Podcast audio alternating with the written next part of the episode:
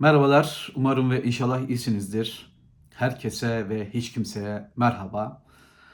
Ve sanırım kısa bir video olmayabilir, uzun bir video olma olasılığı yüksek. Bir e, sınırı koymadım. Ne anlatabilirsem, ne konuşabilirsem onu konuşacağım. Yine bir kitap konuşacağım. Biliyorsunuz edebiyat, felsefe, kitap ve daha fazlasını konuşuyoruz burada. Yeni bir kitap konuşacağım. Ama bu sefer çok çok özel bir kitabı konuşacağım. Hiçbir zaman yani e, iyi olduğunu düşünmediğim kitaplara iyi demedim. E, mutlaka iyi olduğunu düşündüğüm, beğendiğim, etkileyici olduğunu düşündüğüm her türlü kitap, kurgu, kurgu dışı hiç fark etmez. Burada illaki edebiyattan bahsetmiyoruz. Buna felsefede dahil, tarihte dahil, psikolojide dahil, e, popüler bilim kitapları, bilim kitapları da dahil. Her zaman bir sağlamasını yapmaya çalışırım. Bunun bana kattığı tek şey şu oluyor bir yerden sonra. Bunu hissediyorum. Artık e, iyi ile kötüyü, doğru ile yanlışı, kaliteli ile kalitesizi ayırma hususunda elinizde birçok kriter oluyor. Tabii ki kurgu metinlerde bambaşka kriterler söz konusu. Kurgu dışı metinlerde çok daha farklı kriterler söz konusu.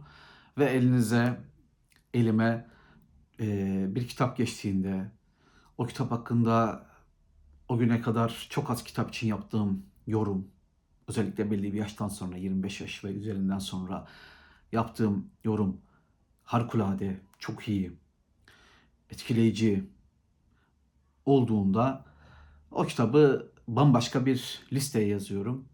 Bu tamamen e, hayali bir liste öyle düşünün. Yoksa ekstra bir liste değil. Birileri hani yorumlarda falan şu listeyi bize gönder de bakalım derse öyle bir liste değil.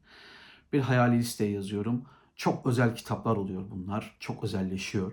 Dediğim gibi bunların bazıları kurgu oluyor, bazıları kurgu dışı oluyor. Ve e, bazen işler kesat oluyor. Uzun zaman, aylarca, belki yıllarca o e, bahsettiğimiz o hayali listeye, o çok özel listeye, devamlı okunabilecek, e, ıssız bir adaya düştüğümüzde yanımızda götürebileceğimiz kitaplar listesine, böyle diyebiliriz, ıssız ada listesi diyelim biz buna. Bu ıssız ada listesine öyle her kitabı almıyorsunuz. Hatta zaman içinde bazı kitapları listeden çıkartıyorsunuz. Bazı kitapların fazla e, gaza gelinmiş, gaza getirilmiş kitaplar olduğunu düşünüp o listeden çıkartıyorsunuz.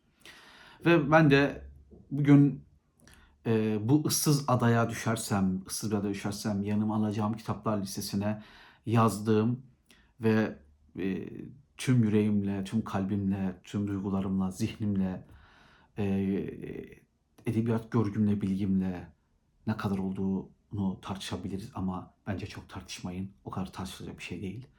E, belli oluyor bazı şeyler. Ve bir kitabı ekliyoruz bu ıssız ada listesine. E, beklenmedik bir kitap değil, daha doğrusu beklenmedik bir yazar değil. Ama benim bilmediğim bir kitapta, adını duyup da kendisini hiç bilmediğim bir kitabıydı. Gel zaman git zaman o kitabı okumak e, da nasip oldu bir şekilde. E, John Steinbeck'ten bahsediyorum. John Steinbeck ki Fareler ve İnsanların John Steinbeck'i, İnci'nin John Steinbeck'i, Gazap Üzümlerinin John Steinbeck'i.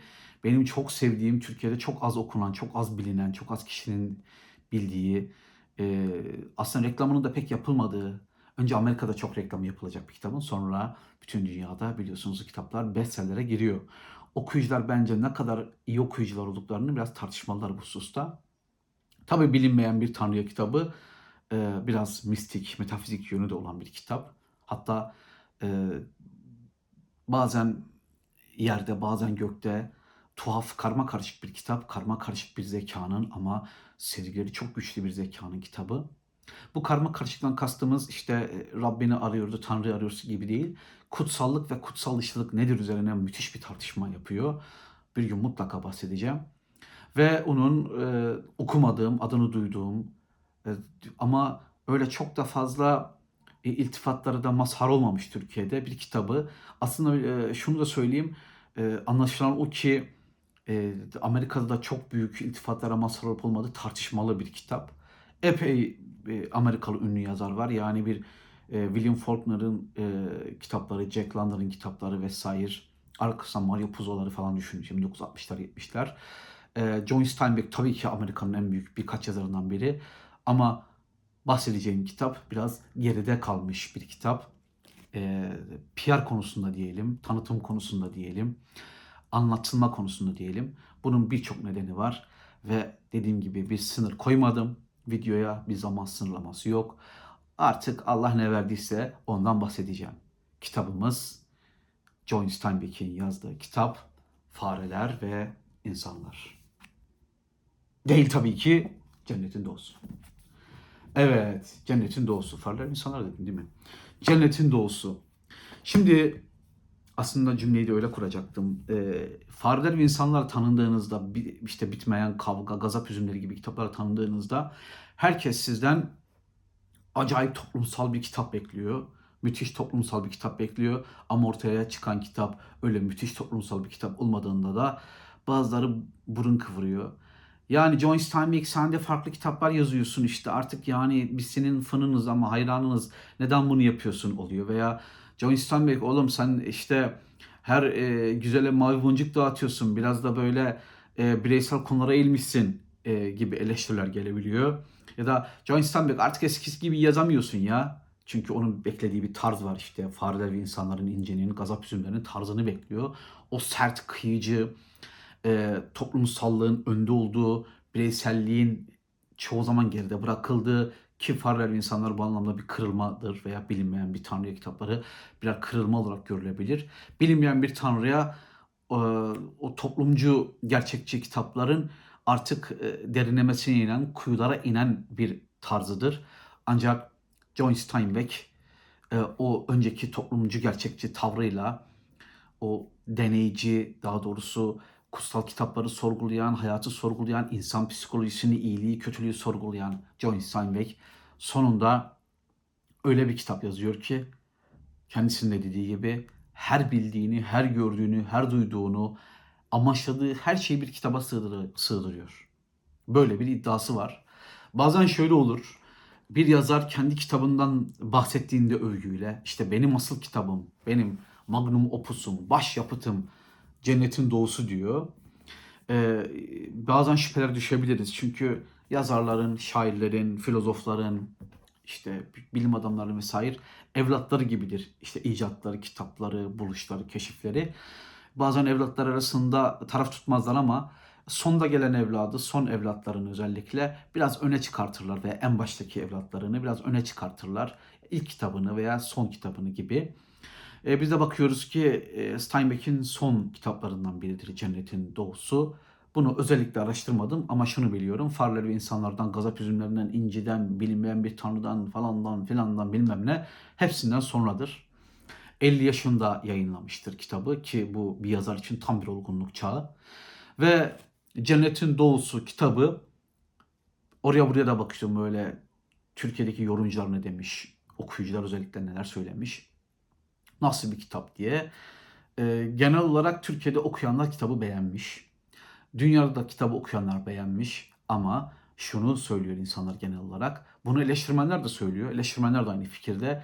John Steinbeck makas değiştirdi. Artık yani o toplumcu gerçek tavrından daha ziyade biraz filozofik bir John Steinbeck'le karşı karşıyayız gibi bir e, şey vardır. Açıklama vardır. Ve Cennetin Doğusu bu koca kitap işte 50'den fazla bölüm olan 3 ana kısma bölünen sanırım 3 ana kısımda yine siz bakın 650 sayfadan fazladır. Bende Sel yayınlarının bir baskısı var. Ee, Sel yayınlarının baskısı var. Ee, Rosa Hatman çevirisi. Ee, Sel yayınlarının kitabı bende. Ben bunu Storytel'den dinledim. Hatta çok beğendim kitabın bazı bölümlerini, bazı yerlerini. Ee, bir de oradan buradan bir İngilizce şeyini buldum, metnini buldum. Bir de oraya baktım. Çok güzel bir kitapla karşı karşıyayız. Çok değerli bir kitapla karşı karşıyayız. Neden çok güzel olduğunu düşünüyorum. Neden çok değerli olduğunu düşünüyorum. Onlara da cevap vereceğim. Sonra dediğim gibi zaman sınırlaması yok. İçindeki bazı konulara değinmeyi düşünüyorum. Artık elimizden ne kadarı gelirse. Şimdi dedim ya e, iyi bir kitap. Issız badağa düşersem yanımda götürürüm. Şöyle de başka bir cümle kurayım. E, son bir yılı düşündüm. Çünkü onların biraz daha kaydı var. Bu kanal kurulduğundan beri daha çok kayıt e, almaya başladım. Son bir yıldır okuduğum en iyi kurgu metni. Hatta en iyi kitap bile diyebilirim. Ben yine de edebiyat e, namına diyeyim. Son bir yıl okuduğum en iyi kurgu. Roman, hikaye, işte tiyatro gibi şeyler, kurgu diyoruz biliyorsunuz. Orada okuduğum en iyi kurgu son bir yıl. Son iki yıldaki en iyi kitaptan biri. Son iki yıldaki en iyi iki kitaptan biri. Son üç yıldaki en iyi üç kitaptan biri. Son dört yıldaki en iyi dört kitaptan biri. Böyle gidiyor. Yani listeden bir türlü çıkmıyor bu kitap. Listede bu kitap var. Şimdi ben şunu yapmıyorum kesinlikle. Az çok kanalı takip edenler vardır. Veyahut e, işte ilk kez gelenler de vardır. Onları da söyleyeceğim. Ya ben öyle ay kitabı çok beğendim, ay kitap çok hoştu, ay beni çok etkiledi falan gibi açıklamalar yapmam. Ee, doğru değil. Bu bu kadar e, içgüdüsel hayvani duygularla bir kitabı ay oh diye anlatmamızın hiçbir anlamı yok. Gerçekten bu kitabı niye ıssız ada yanında götürüyorum kardeşim benim derdim ne? Yani neden bu kitap e, John Steinbeck'in dediği gibi gerçekten iyi bir kitap? Neden magnum opus denebilir yani başyapıtı denebilir John Steinbeck'in? Başyapıtı e, olma ihtimali çok da yüksek. Yine de böyle bilinmeyen bir Tanrı'ya kitabını bir kenara yazıyorum. Acaba o mu daha iyi diye. Fark etmez. Bu kitap artık e, benim için çok çok önemli bir kitap. Neden? Bu kitap Cennetin Doğusu adlı kitap baştan sona çok temel bir konu üzerine bir tartışma getiriyor. Yazarın kafasında bir mevzu var. Yazarın da çözemediği bir mesele var. Bunu aslında okurla da paylaşıyor. Bu mesele aslen başında iyilik kötülük problemi. Ama bu iyilik kötülük probleminin de temeli e, tam temeline kutsal kitaplar, kutsal olduğu iddia edilen kitaplar, mitoloji, halk hikayeleri vesaire giren çok ünlü bir hikayeyi e, kitabın merkez konusu yapıyor. Habil ile Kabil meselesi. İşte Habil ve Kabil Adem'in iki oğlu. Hazreti Adem'in iki oğlu. Adem'in oğulları Habil ile Kabil bir bir e, şey Kabil Habil'i kıskanıyor. Sonra onu öldürüp çektiği vicdan azabını anlatan hikaye. John Steinbeck bu hikaye üzerinden koca bir anlatı geliştiriyor. Ama bu anlatının içine muazzam ayrıntılar yerleştiriyor. Bu hikayeyi iki farklı zamanda, iki farklı e, insan grupları üzerinden ortak insanlar mutlaka var. İnsan grupları üzerinden anlatıyor ve Kabil ile Habil hikayesi üzerinden e, bu iyilik kötülük problemini, kıskançlık, sevilme, reddedilme gibi konular işliyor. Bu muazzam bir şey. Çoğu yazarın yapmaya çalıştığı, beceremediği, eline yüzüne bulaştırdığı bir şey.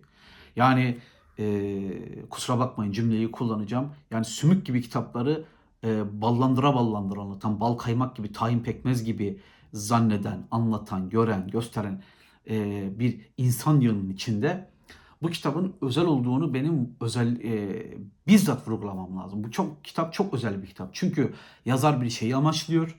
Bir şey bir amacın üstüne doğru gidiyor ve o amacını gerçekleştiren bir kabiliyetle karşı karşıyayız. Yani hem yazarın görgüsü fazla, hem müthiş bir sezgiye sahip, hem büyük bir kabiliyeti var, hem de oldukça zeki, müthiş bir kurgu yaratıyor. Kitap başından sonuna kadar hiç sırıtmıyor. Yazar ne yapmak isterse onu yapıyor. Hani Gabriel Garcia Marquez diyor ya benim diyor en yazar olduğum kitap kitabım diyor Kırmızı Pazartesi kitabıdır. Çünkü önceki kitaplarımda karakterler, roman karakterleri, olaylar beni bir yerden bir yere sürüklüyordu. Ama Kırmızı Pazartesi'de her şeyi ben tasarladım. Şimdi John Steinbeck'in kitabında her şey tasarlanmış ama sezgilerini kaybetmemiş. Müthiş bir tasarı, müthiş bir tasarım. Sezgiler kaybedilmemiş. Bir kere temelde e, müminlerin, inananların, inanmayanların, kültürel dindar olanların, şey, kültürel bir dine inananların hiç fark etmez. Temel bir hikaye, temel bir anlatı, Habil ile Kabil anlatısı kitabın merkezine yerleştirilmiş. Ya o kadar tuhaf şeyler gördüm ki yani e, kitapta ne anlatıldığını hiç anlamamış. Bir de üstüne üstü kalkmış e, kitabın bir zaman israfı olduğunu söylüyor. Bazı insanlar hakikaten kitapları gözleriyle, e, kulaklarıyla ne bileyim gözleriyle okumuyor, kulakları dinlemiyorlar. Beyinleriyle onu bir türlü e, şey yapamıyorlar. Bir yerden bir yere bir işletemiyorlar yani. O tuhaf tuhaf açıklamalar. Yani hiç olmadık John Steinbeck'e ithamlar. Yani sıkıcı olmasından mı tutarsınız? Tutarsız olmasından mı çıkarsınız? Ya bu kitaba yapılabilecek en zayıf eleştiri tutarsız olmasıdır. Kitabın ilk kelimesinden son kelimesine kadar her şey kendince tutarlı ve 650 sayfa bunu yapabiliyor. Ve yazar konudan hemen hiç sapmıyor. Ya tekrar ediyorum e, bu okuyucu yorumlar gerçekten iyi. Okuyucu yorumlarının bazıları.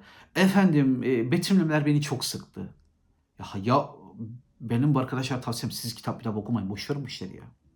Bu kitapta hiçbir şekilde betimlemeler üzerine bir anlatım yok. Betimleme var çünkü size bir coğrafyayı anlatıyor. İşte Kaliforniya Salinas Vadisi ki John Steinbeck'te çocukluğunun geçtiği yer. Özellikle o bölgeyi anlatıyor. Betimleme var. Ancak işte Yaşar Kemal betimlemeler yapmıştı ki Yaşar Kemal mükemmel betimleme yapar ama Yaşar Kemal e, ne yazık ki söyleyelim John Steinbeck ayarına bir yazar değildir. Ya John Steinbeck anlattığı konuyu ele geçirmiş bir adamdır. Anlattığın konunun merkezinde ne varsa oraya fokuslanmayı başarmış ve oradan kitabı açan bir yazardır. Ama Yaşar Kemal kendi güzel cümlelerinin peşinde bazen kaybolmuş, kavrulup gitmiş bir yazardır. Yani Yaşar Kemal'e benzeten mi ararsınız? Betimlemeli sıkıcı bulan mı ararsınız? Betimleme dediği de e, Amerikan İç Savaşı'ndan başlıyor hikaye ve Birinci Dünya Savaşı'nın sonuna kadar devam ediyor. Bu dönemin Amerika'sını anlatıyor.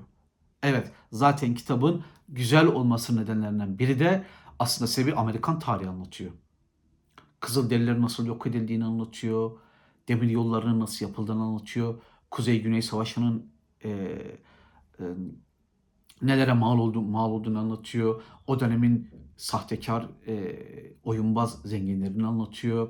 Ardından işte Henry Ford'un e, şeye motorlu taşıt yaparak nasıl Amerika'da büyük bir sükse yaptığını, insanların o araba e, Henry Ford'un yaptığı Ford marka arabaları alarak nasıl e, bir statü atladığını anlatıyor. Anlatıyor, anlatıyor ve anlatıyor. Ya bunların hepsi kitaba değer katıyor.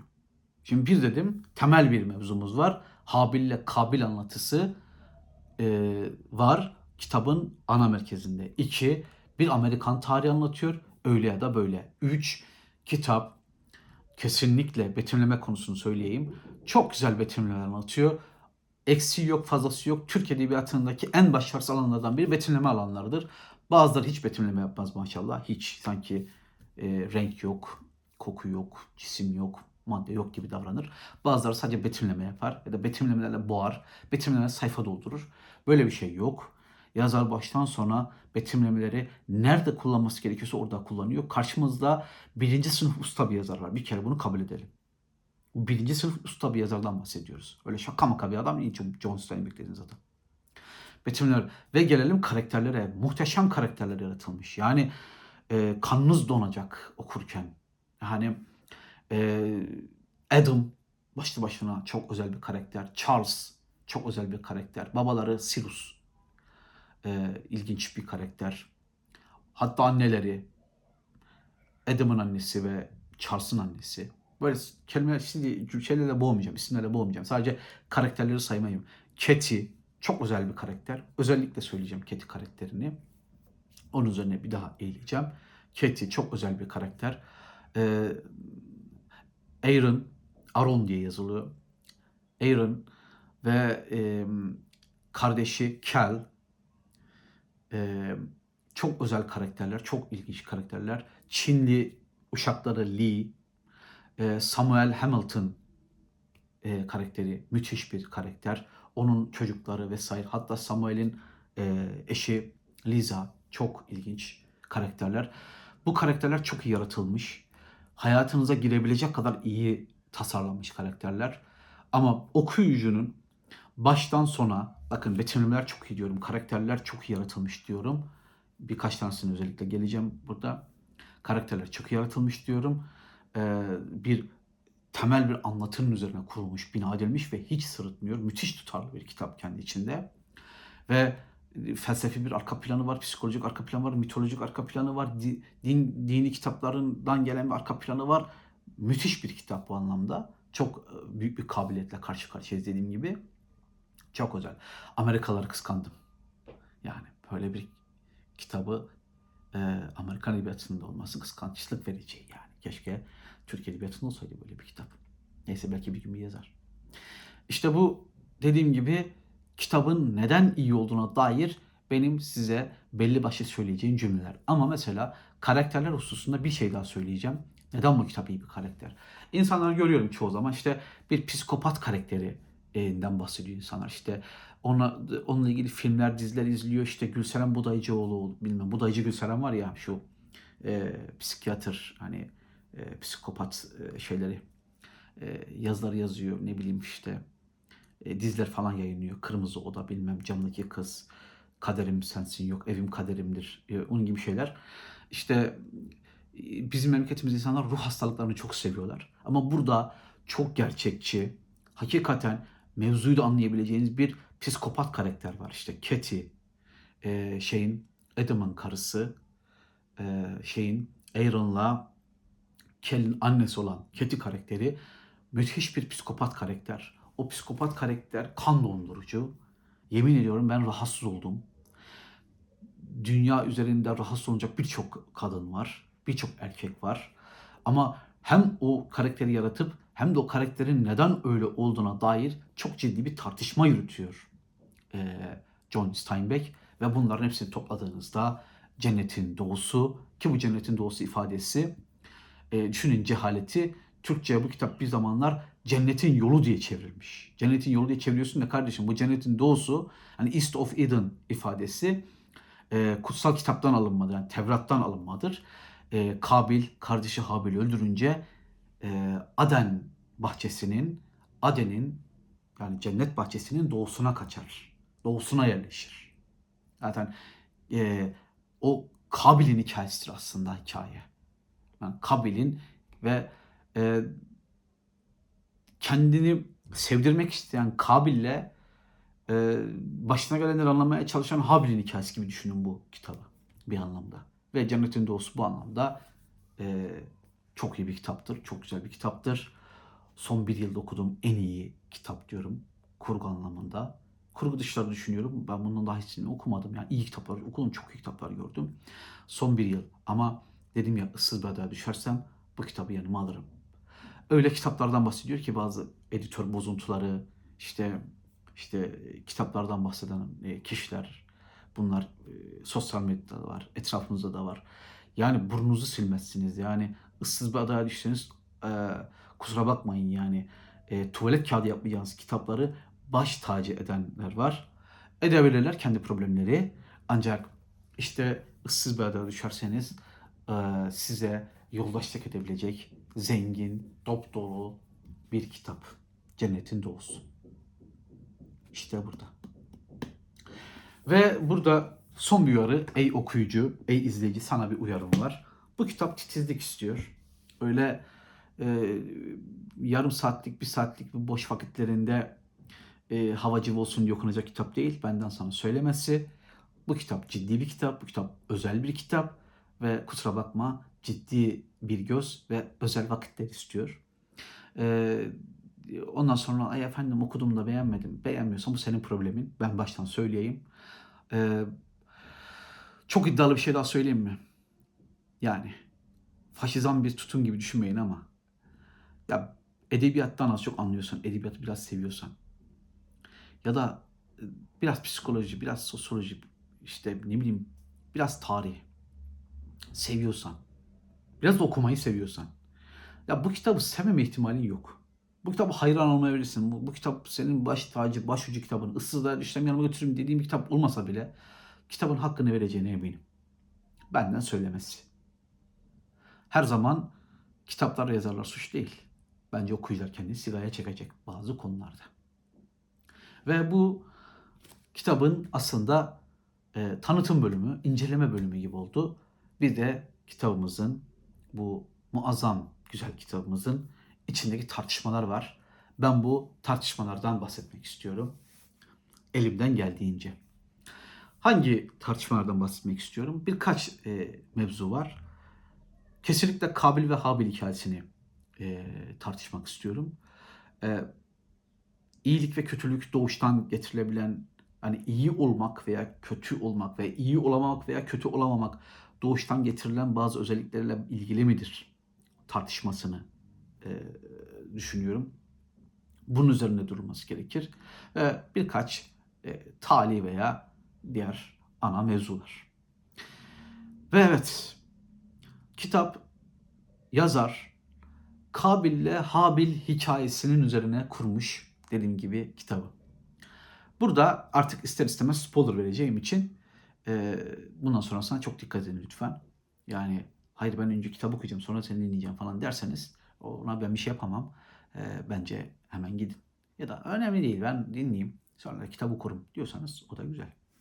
Şimdi Kabil ile Habil hikayesi Tevrat'ta anlatıldığına göre Adem'in e, eşi Havva önce Kabil'i doğuruyor. Bir de sonra da Habil'i doğuruyor. Kabil ile Habil büyüyorlar. Biri e, tarımla uğraşıyor. Biri hayvancılıkla uğraşıyor. Kabil tarımla uğraşıyor. Habil hayvancılıkla uğraşıyor. Onlar e, babalarına hediyeler götürüyorlar. Adem'e. Adem ve tabii ki bu anlamda Yehova, Yehova'nın izniyle, Tanrı'nın izniyle Kabil'in hediyelerini kabul etmiyor, e, hoş görmüyor ama Habil'in hediyesini kabul ediyor. Onun getirdiği hediyeyi kabul ediyor. Ve Kabil e, bu reddedilmenin acısıyla ve Habil'in hediyesinin kabul edilmesinin getirdiği kıskançlıkla Kabil Habil'i öldürüyor ve ardından Kabil e, bir sürgüne gönderiliyor. Cennetin doğusuna yani artık cennetten kovulma hikayesi gibi düşünün bunu. Aden bahçesi, dünyadaki Aden bahçesinden kovulma hikayesi kovuluyor ve işte işaretleniyor. E, bir anlamda Kabil e, lanetli bir insana dönüşüyor. Ancak burada bir şey var. E, iyi bir kul olursa bundan sonra affedici Tanrı'nın onu affedeceğine dair de bir ona bir tüyo veriliyor bu anlamda. Bu bir. Kur'an'da da buna benzer bir hikaye var. Hemen hemen aynı hikaye. Kurbanlar e, veriliyor Adem'e. Adem Kabil'in kurbanını kabul etmiyor. Habil'in kurbanını kabul ediyor. Kabil Habil'i öldürüyor.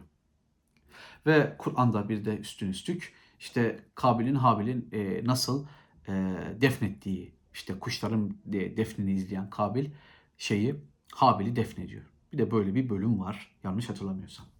Şimdi hikayemiz aslında temelde e, Kabil, Habil ve Adem arasında geçiyor. Kabil büyük kardeş, e, hediyeleri kabul edilmeyen, reddedilen kardeş, hediyeleri kabul edilen kardeşi kıskançlıkla öldürüyor. Şimdi ben bu hikayeyi ilk duyduğumdan beri beni de çok etkilemiş bir hikayedir. Ee, bunların böyle oldu mu? Bu bir hikaye mi? İşte bu metaforik, sembolik hikayeler mi? Hiç bu tartışmaya girmiyorum. Ben hikayenin insan hafızasında, işte insanın ortak bilincinde yarattığı o tartışmalara girmek istiyorum. Şimdi Kabil'in hediyeleri neden kabul edilmedi? Kabil'in hediyeleri e, onun iyi niyetli olmadığına dair bir fikir var yanlış anlamadımsa. Onun verdiği hediyeleri e, iyi niyetle vermediği, e, hüsnü niyetle vermediği ne dair bir e, şey var. Genel bir kabul var. Ama Habil'in çok candan, çok gönülden inanarak bu hediyeleri verdiği söyleniyor.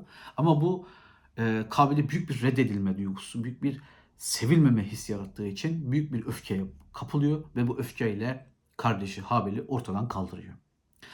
Şimdi özellikle e, İslam damarından gelen işte e, şey anlatan, bu hikayeyi anlatan, işte alim diye geçinen, işte bilgin diye geçinen, bilge diye geçinen, işte oralara buralarda millete sohbetler varan imamın şeyhi bilmem neyi. Aslında e, çok büyük bir e, yanlış yapıyorlar bana göre. E, bunu ben de bizzat e, kendi e, dini öğrenmelerimden, dinlediğim e, konuşmalardan falan e, anladım, e, çıkardım. E, Habil'in mağduriyeti o kadar gözlerini e, kamaştırmış ki orada Kabil'in dramını görmüyorlar.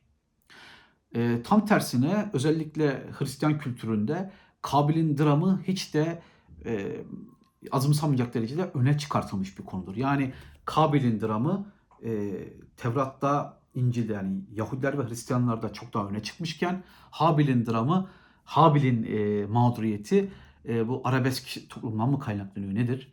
Biraz daha öne çıkartılmış. İşte Kabil hep lanetlenmiş, kötülenmiş, çirkin bir varlık olarak görülüyor.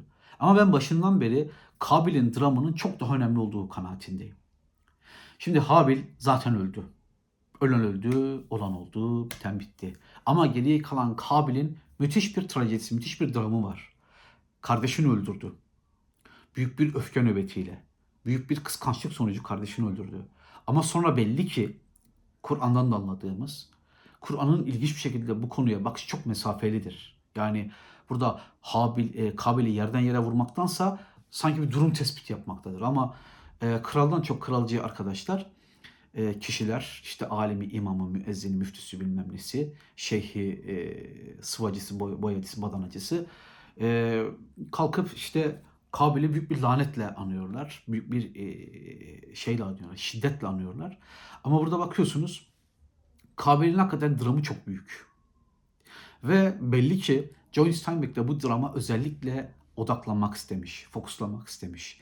Burada Habil'in mağduriyetinin farkında, Habil'in mağduriyetini anlatıyor ama Kabil'in dramı üzerinden acaba Kabil iyi ve kötüyü ayırt edebilir mi? Acaba Kabil Habil öldürdükten sonra bu hatasından dönüp bambaşka biri olabilir mi? Bir başka bir şey yapabilir mi? Tartışması ortaya çıkıyor. Başka biri olabilir mi? Tartışması e, ortaya çıkıyor. Ve John Steinbeck kitabın başından sonra bunu tartışıyor. Nasıl tartışıyor? Şimdi e, Sinus denilen e, askerin işte sakat bir asker bacağından bacağının yarısı yok. Askerin iki çocuğu var. iki erkek çocuğu var. İki erkek çocuk e, şeyi metaforu Kabil'le Habil'i direkt işaretliyor. Birinin ismini Adam koyuyor. Birinin ismini Charles koyuyor. Adam çok sakin bir çocuk. Çok aklı başında kendi halinde. Küçük kardeş olan Charles bu sefer küçük olan e, Charles e, Habil ile Kabil kesiminde Kabil sorun çıkartan, olay çıkartan Kabil büyüktü.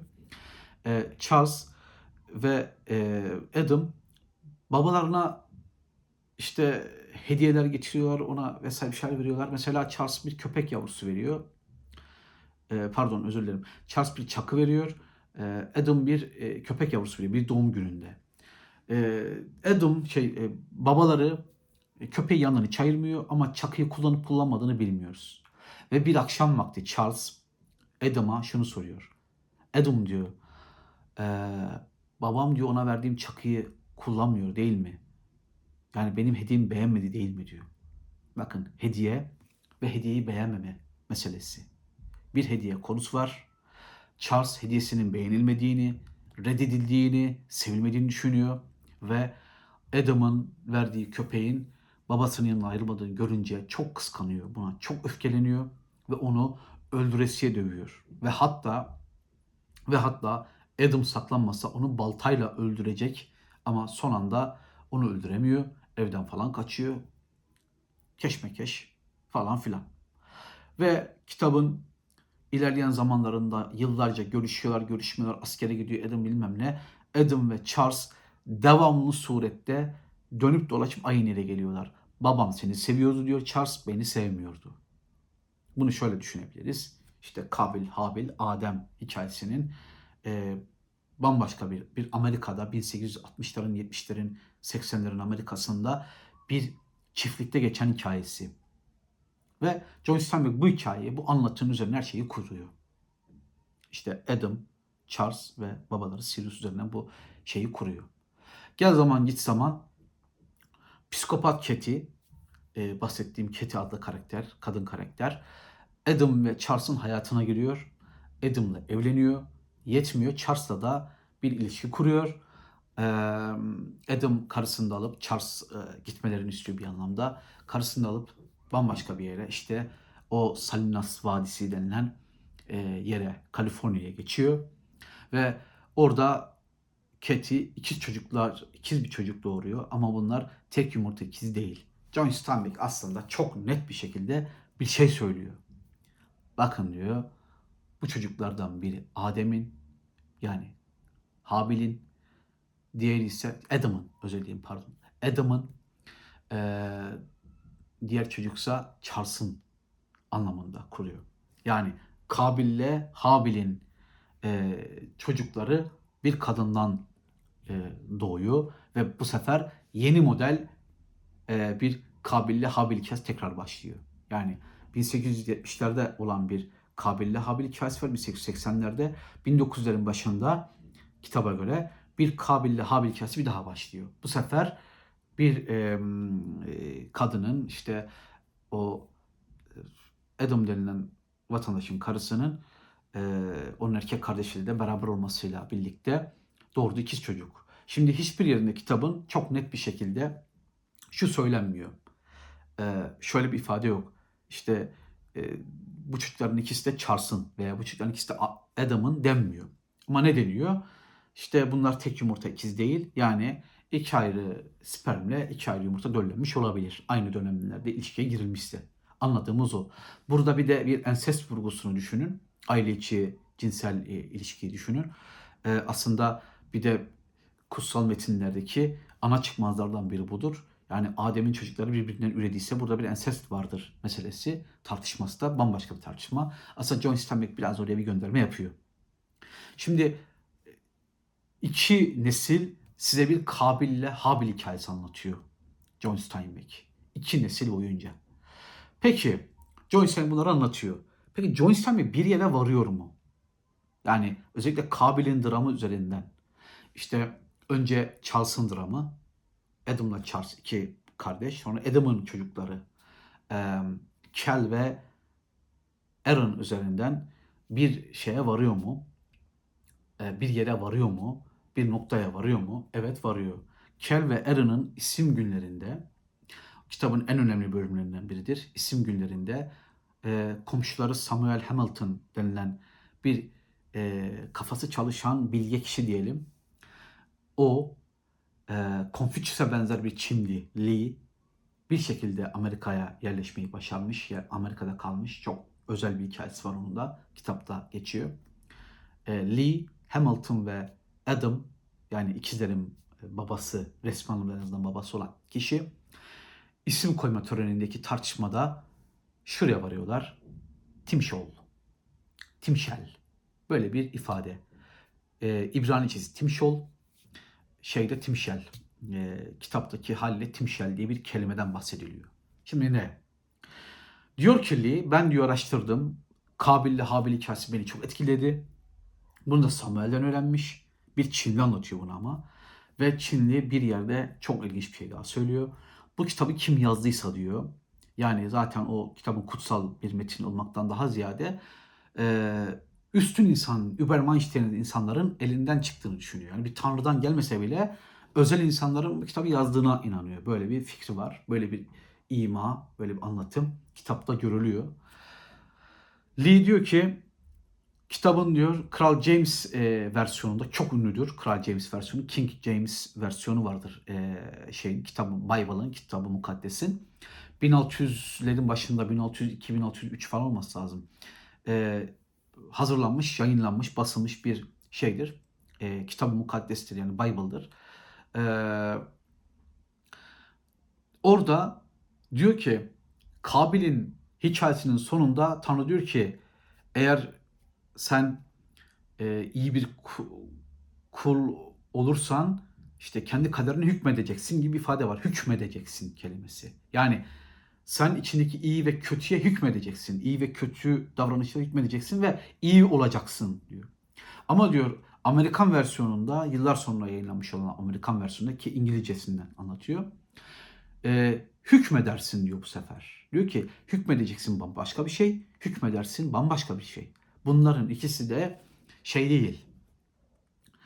E, tam anlatmıyor hikayeyi. Yani hükmedecek misin, hükmeder misin? Biri bir olasılık bildiriyor, biri bir vaatte bulunuyor. Daha doğrusu biri, biri bir geniş zaman kipiyle aslında e, vurguyu azaltıyor, biri ise geleceğe atıflar yapıyor. Ve sonra Lee diyor ki ben bunun İbranicesini araştırdım. Gittim Çinli birkaç bilge kişi daha buldum, onları da sordum. Oturduk Tevrat'ın şeyini bulduk, orijinal metinden falan bulduk diyor. Orijinal e, sonra bir hahama gittik. Haham bize e, gerçeği söyledi. Oradaki kelime hükmedebilirsin timşe oluyor. Timşol, timşel. Hükmedebilirsin. Yani Kabil'e verilen son söz. Eğer sen bundan sonra doğru yapmak istersen doğru olacaksın. Yanlış yapmak istersen yanlış olacaksın. Tamam. Hükmedebilirsin. İçindeki iyilik ve kötülüğü yönetebilirsin diyor. Çok güzel. Mesela İslam damarından bakın aslında hikaye öyle anlatılmaz. Dedim ya Kur'an'daki o mesafeli anlatıma karşı özellikle bu e, kraldan çok kralcı takım yani Kabil'i yerden yere vurup büyük bir lanetle anlatıyorlar. bu anlatıdaki, bu hikayedeki Kabil'i yerden yere vuruyorlar. Ee, şeyde Tevrat'ta ise bir olasılık olarak şey var. Yani kurtarmış olabilir paçayı bu Kabil deniyor. Ama anlaşılan o ki zaten ona da bir e, yol gösterilmiş bundan sonrası için. Hem doğru var, hem yanlış var, hem iyi var, hem kötü var. Bunların ikisinden birini seç. Tercih etme hakkın var deniyor Kabil'e. Bu kadar ciddi bir olaydan sonra bile.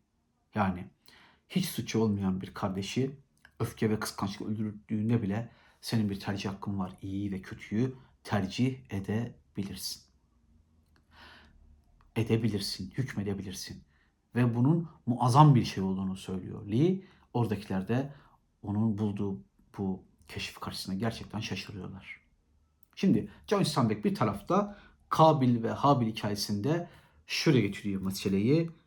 Her şey insanın tercihine bağlı. Ama her şey mi? Çünkü John Steinbeck dediğim gibi e, sezgilerde çok kuvvetli biriydi. Tamam çok güzel formülü vermiş gibi oldu değil mi? Tercih ettin oldu. Çok iyi oldun ya. İşte iyi tercih et, iyi ol, kötü tercih. Peki içimizde iyi olma vasfı yoksa veya içimizde kötü olma vasfı yoksa hani imtihan mevzuna geliyoruz burada.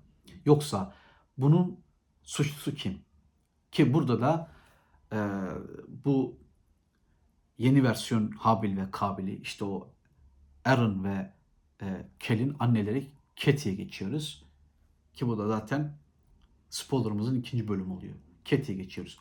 Keti başından sonuna kadar kötülük yapmaktan zevk alan, hatta nedensiz kötülük de yapabilen, insanları çok aptal bulan, insanları küçümseyen, herkesin kötü olduğunu, herkesin saçmaladığını, herkesin yanlış şeyler yaptığına inanan biri. Keti böyle biri. Peki aynı soruyu soralım. Keti hükmedebilir mi? Kitapta Keti'nin sonuna bakıyorsunuz. Oğullarından birini görünce düştüğü bir anlık şok, depresyonla bir bakıyorsunuz ki intihar ediyor. Ama Keti öyle bir hayat yaşıyor ki düşünün kendi anne babasını yakarak öldürüyor. Kendisini seven bir adamın bile isteye intiharına neden oluyor. Kendisini seven bir pezevengin gerçekten yani pezevengin e, hayatını mahvediyor. İşte mahallenin veya kasabanın çocuklarının hapse atılmasına neden oluyor. Kendi çocuklarını e, sahiplenmiyor. Çocuklar doğurduktan sonra çekip evden gidiyor. Veyahut e, işte bir adamla evleniyor. Kendisine çok iyi davranan, kendisini çok seven bir adamla evleniyor. Ama onun erkek kardeşiyle ilişkiye girmekten hiç çekinmiyor. Çünkü kötülük yapmak diye bir e, davranışı var. Kötülük yapmayı seviyor Keti. Şimdi Kabil'i hükmedebilirsin dediğimiz Kabil burada duruyor. Peki Keti içindeki kötülüğü hükmedebilir mi? Yani saf kötülük Keti, saf kötülük olarak düşünülebilir mi? Çünkü e, Keti'nin evlendiği Adam karakteri e, saf iyilik gibi anlatılıyor. Biri saf kötülük, biri saf iyilik. Ama Keti'nin çok özel bir noktası var. Keti çok gerçekçi. Her şeyin farkında. Adams'a hep bir hayal dünyasında yaşıyor. Zaten kitabın bir yerlerinde bu iyilerle kötüler arasındaki ana meselelerin birinin kötülerin daha gerçekçi, iyilerin ise daha hayalci olduğuna dair bir iddia da var. Şimdi Keti'ye ne diyeceğiz? Başından sonuna kadar. Keti hayatı boyunca annesi babası kötü de davranmıyor. E, Keti hep kendisini seven erkeklerle karşılaşıyor. Hatta bir insanın ölümden kurtarıyor ama o insana e, ihanet etmekten büyük bir zevk alıyor. Peki bu insanda Kabil gibi kendine hükmedebilir mi? Yoksa onun zaten bir yazgısı, yazgı diyelim biz buna, kötülük yazgısı mı?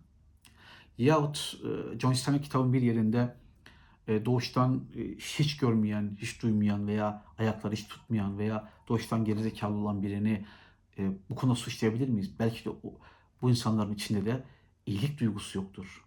Veya bunların için kötülük duygusu yoktur. Bir anlamda işte Adam melek, Keti şeytan, Habil ve Kabil işte Kabil özellikle aslında burada tek gerçek e, insan John Steinbeck'in anlatımıyla Kabil. Çünkü Adem zaten kötülük yapamıyor. Eee Keti iyilik yapamıyor.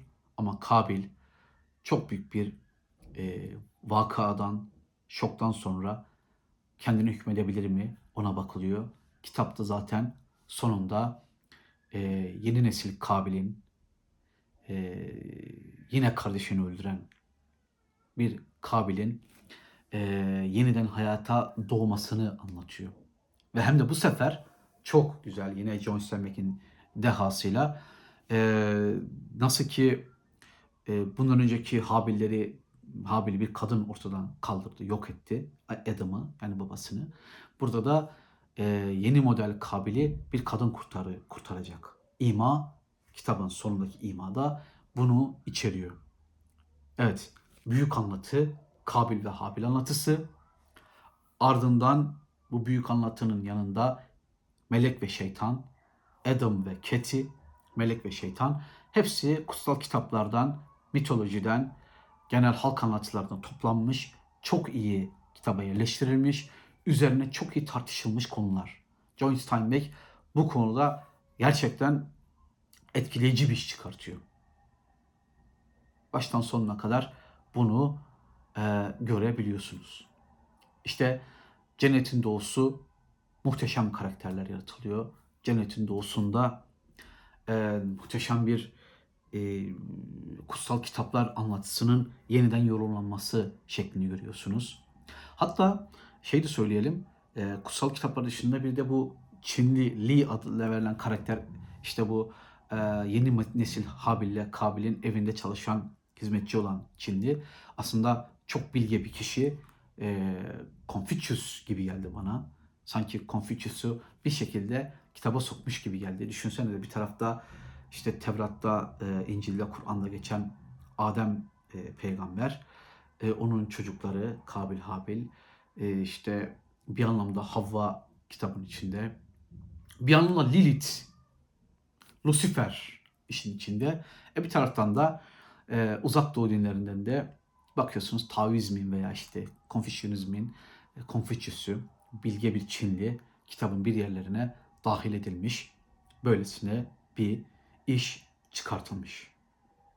Evet John Steinbeck iç savaş anlatıyor. Kızılderililerle yapılanları da az çok anlatıyor. Ama dediğim gibi e, kitabın toplumsal yönü biraz daha geriye bırakılmış. Toplumsal yön anlatılıyor kesinlikle ama biraz daha geriye bırakılmış. Bunu da rahatlıkla görebiliyoruz.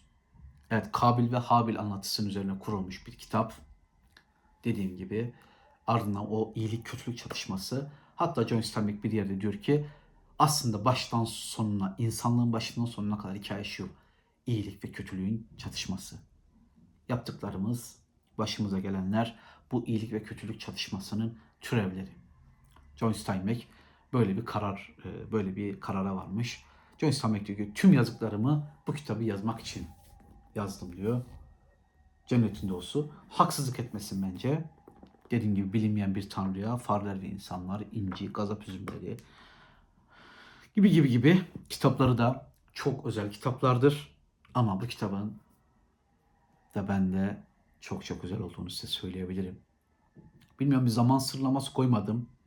Önce kitaptan biraz bahsettim. Sonra Kabil Habil anlatısı üzerinden kitabı biraz tanıtmaya çalıştım. Ardından melek, e, şeytan vesaire bu konulara girmeye çalıştım. Birçok konu var. Ee, ama e, bunlar olabilir. Ama son bir konu var aslında. Madem zaman sınırlaması yok ona da değineyim. Şimdi Samuel Hamilton diye bir adamdan bahsettim. Bu adam bir mucit. E, ee, 9 tane çocuğu var. E, bu çocukların hepsinin hayatı kitapta işleniyor. İyi kötü o insanlar var. Ama bir e, karısı var çok tuhaf, çok ilginç bir e, karısı var. Liza diye. Liza bir e, Hristiyan, koyu dindar bir Hristiyan. E, Tüm dinlerin dindarları birbirine benziyor. Tüm dinlerin müminleri, çok müminleri, kendileri epey mümin zannedenleri ve olanları birbirine çok benziyor. Bu e, dindar Liza karakterinde üzerine durmam gerekiyor. E, çünkü bu çok enteresan bir e, karakter. Çok iyi anlat, anlıyor John Steinbeck. Mevzuyu çok iyi çözmüş. Liza karakteri e, inancını getirdiği stoik bir bakışı var hayata. Çok dayanıklı, Çocukları vefat ediyor, çocukları intihar ediyor, kocası ölüyor. Ama bir türlü bir şekilde hayatta tutunmayı başarıyor. Ee, hayattaki her şeyi günah olarak görüyor. İnsana mutluluk veren, zevk veren her şey ona göre günah. Yani cinsellik vurgusu yok ama büyük ihtimalle cinselliği de günah olarak görüyor. Eğer çocuk yapılmıyorsa cinselliğin de çok günah olduğunu düşünüyor. Şiir okumak da günah, müzik dinlemek de günah, müzikle uğraşmak da günah. İşte boş dolaşmak da günah, tavla oynamak da günah, satranç oynamak her şey günah. Ee, bu tipler, bu Liza gibi tipler memleketimizde de çoktur. Biz buna otomatik olarak yobaz diyoruz. Ama bu yobazlığın çok iyi bir tarafı var. Sizi diri tutuyor.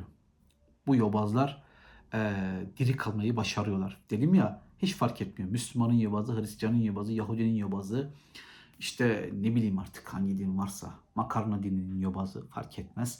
Bu yobazlık o insanları hep ayakta tutuyor. Ve onlar yaratıkları küçük dünyada tavizsiz yaşamayı bir şekilde başarıyorlar. Onların çatışması şurada çıkıyor. Ötekiyle ilişkiye girdiğinde, ötekiyle bir bağlantı kurduğunda ister istemez ya onu düşman olarak görüyor ya da onu kendine benzetmeye çalışıyor. Olmadı bambaşka bir yere varıyor mevzu. Bambaşka müthiş karakterler yaratılmış, müthiş bir olay örgüsü. Başından sonuna kadar hiç sıkılmayacağınız bir kitaptan bahsediyoruz. Dedim ya biraz titiz bir okuyucuysanız, biraz biraz ciddi bir e, gözünüz varsa, biraz da özel vakit ayıracaksanız okuyacağınız en iyi kitaplardan biri. Ben artık bu kitabı çok sevdiğim e, Gurur ve Önyargı'nın en az onun kadar Gurur ve Önyargı'nın William Faulkner'ın Ses ve Öfkesi'nin e, Tolstoy'un Anna Karenina'sının veya işte Dostoyevski'nin e, Karamazov kardeşlerinin Turgenev'in babalar ve oğullarının e, Marquez'in e, şeyinin yüzyıllık yalnızlığının işte Umberto Eco'nun Prag mezarlığının e, yanına yazacağım. Daha aklıma gelmeyen birçok kitabın yanına yazacağım. Çok güzel bir kitap. E, yani bana deselerdi ki böyle bir kitap yazmış, kim yazmış deselerdi. Bilinmeyen bir Tanrı'ya romanını okumuştum John Steinbeck'in. John Steinbeck ismi aklıma gelirdi açıkçası. Peki. John Steinbeck'e uzun bir saygı duruşu yaptık. Kitabı elbette öneririm. Ben Sel'deki çevirisini aldım. İletişimde de bir çevirisi var sanırım. Çok teşekkür ederim. Desteklerinizi beklerim. Umarım abone olursunuz. Ee, buralarda olmaya devam edeceğim. Çok güzel bir kitaptan bahsettim. Umarım işinize yarar. Ustamızın adı John Steinbeck. Elimizden gelen budur. Herkese iyi günler. Herkese de hiç kimseye iyi günler. Umarım ve inşallah iyi kalmaya, iyi olmaya devam edersiniz.